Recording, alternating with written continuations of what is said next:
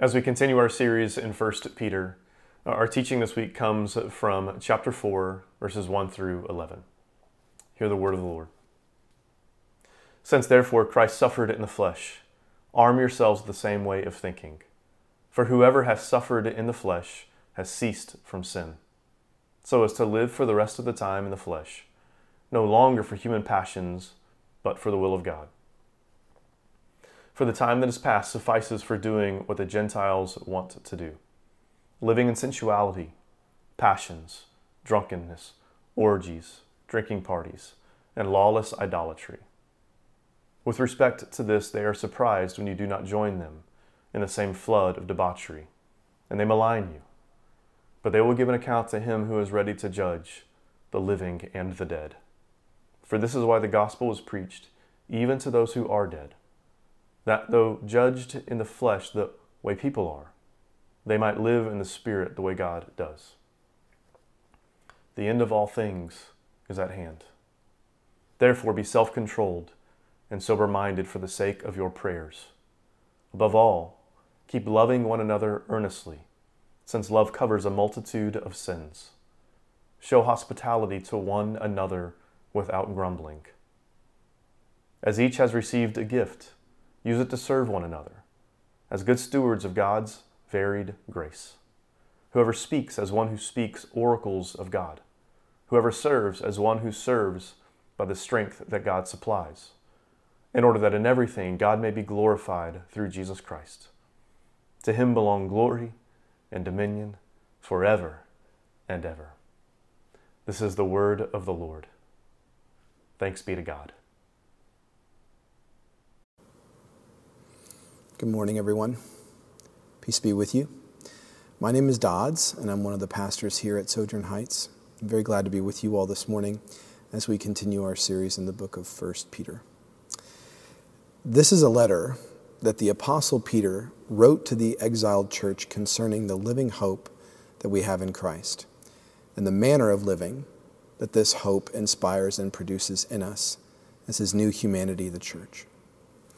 Last week, we considered how Peter used baptism to underscore his larger argument that we should suffer faithfully for righteousness' sake, knowing that we follow in the footsteps of Jesus, our exemplar and Savior.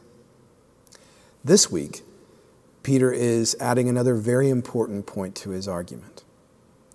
Because the fulfillment of God's covenant promises has come through the work of Christ, and His Spirit, we, the church, are being called to exercise self control amidst suffering so that God would be glorified in every way through our love for one another. Peter is showing us that growth and maturity in the body of Christ begins with mastering and controlling ourselves as new creations. Though we're born as children, in Christ, we are destined and charged to mature to adulthood, to become faithful kings and queens in our world, emulating the life of our faithful King and extending his dominion in the world. Thusly, our development as image bearers is contingent upon the pursuit of self control, both individually and corporately. In order to effectively love one another, it's imperative that we grow up into Christ through mastering ourselves. To begin this morning, I want to look first at a verse, uh, verse 7 in our text, because it's there that Peter states something very important regarding the larger context into which he's writing. Peter writes, The end of all things is at hand. Therefore, be self controlled and sober minded for the sake of your prayers. At first, we might wonder to what end Peter is referring. Is he referring to Christ's return? Maybe to the end of the space time continuum? Or perhaps an end of another kind? The words here are substantial. End is the word telos, meaning goal or purpose. The words all things mean everything. And the words at hand are better translated as here or arriving or upon us. So Peter isn't talking about the end of the world or Christ's return. Peter is saying the telos of the old covenant is upon us. The goal, the purpose of everything that came before is here. At the time of this letter, Jerusalem and the temple were on the brink of destruction. The sacrificial system was coming to an end. And so all the old covenant types and shadows were passing away. And the aim of everything had been accomplished in Christ's ascension and the coming of the Holy Spirit. This is what birthed the church, the new city and the new temple of God. And in chapters 1 and 2, Peter tells his audience that they are God's redeemed people, called to be holy in the wilderness, delivered by the blood of a greater Passover lamb, commanded to love God and neighbor, formed into a greater temple and a greater priesthood. These things were all at hand. These people were entering into the final stage in the history of redemption, the final stage that we live in as well, which calls for greater maturity and wisdom and holiness. We are the temple and priesthood of which Israel's temple and priesthood were but a shadow. Because all of this has come, Peter said, be self controlled if we truly understand this monumental shift in redemptive history, we will take the Christian calling very seriously. We will exercise mastery over ourselves for the sake of the nations. And we will sing and pray and offer living sacrifices to see the kingdom come. Let's return to the text again in verse 1 and read through verse 5. Since therefore Christ suffered in the flesh, arm yourselves with the same way of thinking. For whoever has suffered in the flesh has ceased from sin, so as to live for the rest of the time in the flesh, no longer for human passions, but for the will of God. For the time that is past suffices for doing what the Gentiles want to do, living in sensuality, passions, drunkenness, orgies, drinking parties, and lawless idolatry. With respect to this, they are surprised when you do not join them in the same flood of debauchery and they malign you. But they will give accounts to him who is ready to judge the living and the dead. For this is why the gospel was preached even to those who are dead, that though judged in the flesh the way people are, they might live in the spirit the way God does. So Peter says that since Christ suffered in the body for us for righteousness' sake, in order to bring us to the Father, we should equip ourselves with the same kind of thinking. Paul will call this having the mind of Christ in his letter to the Philippian church. It's the kind of living and thinking that cultivates humility and abandons greed and pride that casts aside self obsession and pours itself out generatively for others. As Paul will say to the Corinthian church, and I'm paraphrasing here Christ suffered and died for you so that you might no longer live for yourself, but for God. The people of God, united to Christ through baptism, will no longer see their lives or their bodies as their own no longer will they live for or be ruled by sin or human passions, but by the will of God. And in the midst of reminding us about our ransom from the kingdom of darkness, Peter tells us to arm ourselves with the mind of Christ, to be diligent and self controlled living, self mastery, and devotion to sober minded prayer.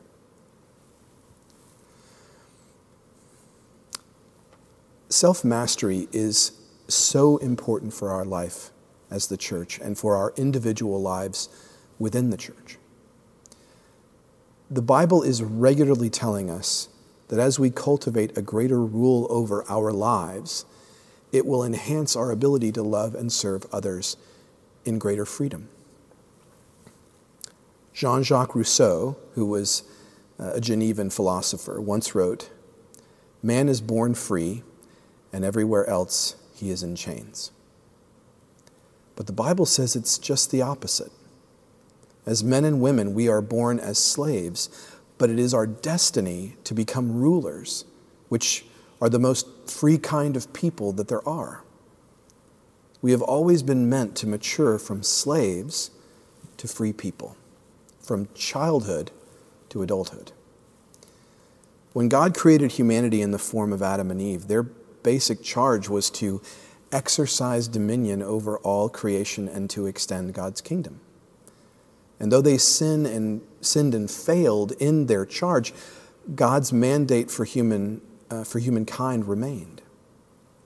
So, as descendants of Adam and Eve, we are still charged to govern portions of creation, which includes especially ourselves. In our jobs, our marriages, our friendships, our parenting, our varied responsibilities, we have all inherited areas of the world over which we must rule and steward, whether they're many or few, large or small. And in order to do that in wisdom and self control, we must start by ruling ourselves. If we don't devote ourselves to self governance, we will naturally be governed by others and other things. And our interior impulses will become the wheel we use to steer ourselves. Just to give some imagery to, to what we're talking about, let's consider a few proverbs that, that speak to self control and self mastery. We'll just look at three. Proverbs 12:18 says, "There is one whose rash words are like sword thrusts, but the tongue of the wise brings healing." Without self-control, we hurt people with our words and with our actions. But with it, we can bring healing. Proverbs 16:32 says, "Whoever is slow to anger is better than the mighty, and he who rules his spirit than he who takes a city." Imagine what determination is required for someone to take a city. God says that the person who can master their emotions, the, the one who is slow to anger, is even greater. Proverbs 25 28 says, A man without self control is like a city broken into and left without walls. Maybe we could sit in that image for just a moment. Without self control, we become like pillaged cities without proper defense. Life is hard in cities where protection is lacking and theft is regular. There are so many other proverbs to consider. But I think that these really give us an idea of what we are charged to bring under control, our control, through God's Word, His people, and the power of the Spirit. Because in baptism, our entire bodies are rendered unto God and marked for resurrection living. So our entire beings are to be mastered. Our eyes, our mouths, our bodies, our organs, our words, our thoughts, our emotions, our addictions, our desires. Think about just this aspect a job that every single one of us has, a job that every single one of us has to master as we grow up is deciding what to say, when to say it, and how to say it. And that is not something that comes naturally to us. Our, our personhood, our bodies, it's like we've been handed an instrument that we are spending the rest of our lives learning how to play. And that requires practice and diligence and focus to play in a way that is more and more generative, that more and more produces life around us. But that's what we have been charged by God to do in our cultivation of ourselves and our world. Because it's every bit a part of our dominion rule as little kings and queens. If we want to rule well, if you want to rule well, you must be about the regular practice of mastering your desires, your body, your emotions, your words, your very self. We become more kingly and queenly as we govern ourselves to God's glory, but more slave like and childish as we avoid self control. Think about it this way there are times when we feel nervous.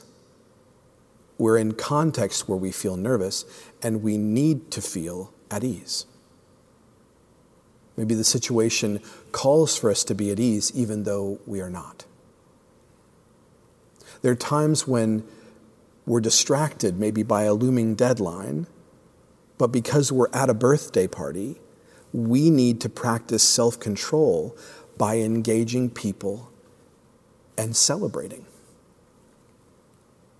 How often are we telling children, whether they are our own or not, to act and operate in a certain way despite what they feel or desire? It, it's a lot of the time, if not all the time. And hopefully, we're not just trying to make them more palatable companions, but children who will one day be rulers themselves. This is why self mastery is so important. Now, before we go running out to implement all of this, as I'm sure all of you are eager to do, that's, that's not ironic. I, I really do hope that you are. Let's continue reading from verse 7 through 11. The end of all things is at hand. Therefore, be self controlled and sober minded for the sake of your prayers. Above all, keep loving one another earnestly, since love covers a multitude of sins. Show hospitality to one another without grumbling. As each has received a gift, use it to serve one another as good stewards of God's varied grace. Whoever speaks, as one who speaks oracles of God. Whoever serves, as one who serves by the strength that God supplies, in order that in everything God may be glorified through Jesus Christ. To him belong glory and dominion forever and ever. Amen. See, we aren't, we aren't pursuing self mastery for its own sake. We pursue self control and self mastery in order to become more and more a people who live lives of self donation and earnest love for the good of others and the glory of God. It's true of marriage, it's true of friendship, it's true of community. The extent to which we are able to master ourselves is the extent to which we can offer ourselves to others. If we can't master ourselves, we are less capable of giving ourselves to other people. In marriage, friendship, and the community of faith, we can be chained to other things like greed, ambition, fear, self obsession, or any addictions, any number of addictions, and those can rob us of our ability to give ourselves to others in love, hospitality, service, prayer. When we vow in marriage, when we covenant with one another in this community, it, it requires that we realize the gravity of promising to belong to one another. For your friends, for your spouse, for your brothers and sisters in Christ, your children, your parish, your neighbors. Your intention to give of yourself to those people includes a promise to govern and control yourself in such a way that you actually have a person to offer them. In this pursuit, we are intentionally keeping ourselves in order so that we would be of increasing good to one another.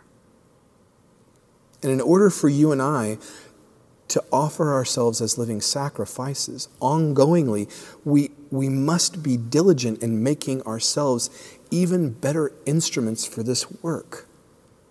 We must continually be sharpening ourselves through various means. Consider God Himself, Jesus Himself, the triune God. He rules Himself in complete authority but it hasn't led him to be self obsessed or conceited. It hasn't caused him to withhold himself from other people. Rather, he is altogether self donating in all of his action. Jesus self donating in all of his action. The Holy Spirit self donating in all of his action. God's perfect self rule has expanded to greater rule, to greater love and provision and intimacy and union with His creation. As Peter was talking about before, sensual living, sexual immorality, over desires that rule us, drunkenness, and false worship it's not only that these things are just sinful, they are. But these are places where self donation is unneeded and unnecessary, even unavailable. When we engage in these things, we become more ruled and less rulers, more childish slaves than adults. Licentious living never requires you to give of yourself, it only invites you to take. And it only gives you more of yourself. Sex and enjoyment in their proper exercise always draws us out of ourselves to bond with one another, to bond with another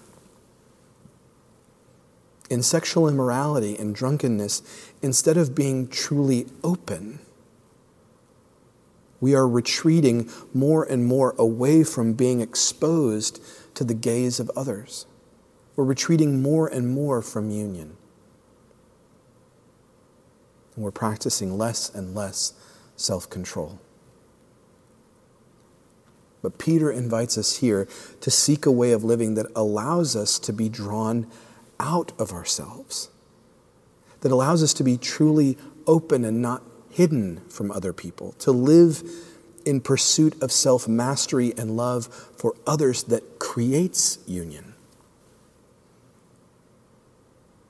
The end of marriages, the end of friendship, the end, the telos, of adoption and parenting, the end of covenant membership, even, is union. right? These, these are all shadows of our greater union with Christ.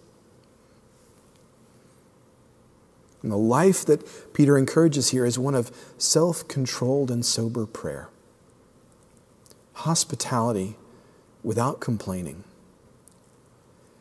intentional, diligent, strenuous love that covers the sins of others and loving service through our gifts. And I can tell you this we cannot exercise these things, we cannot grow in our self mastery outside of real relationship. We can only work. We can only work out our self mastering in relationships and places of gravity, weight, and significance with the people in our parish the people in our neighborhood, our coworkers, our spouses, our children, our friends' spouses, our friends' children. In order to grow, we must devote ourselves to formative contexts where the heat is greater and the responsibility is weighted and more real. The places of difficulty are places of gravity. That's part of what makes them matter.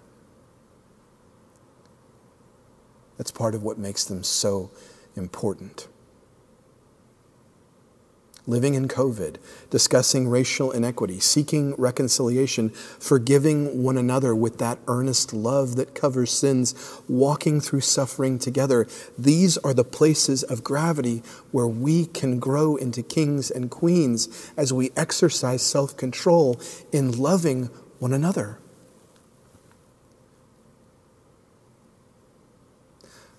What would it look like if we began more and more to speak the oracles, the, the words of God to one another? What if we began to pray through the Psalms so regularly that speaking to one another in hymns and Psalms became second nature? What if, what if we as parishes confessed and repented over where we've been most likely to grumble about parish life and withhold hospitality? Who could we love in our neighborhoods with greater diligence? Who could we love in our parishes with greater diligence and intention?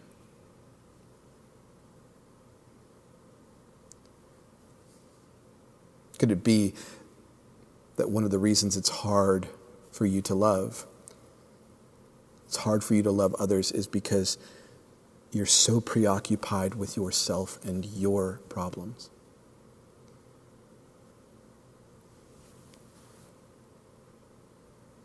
This is the invitation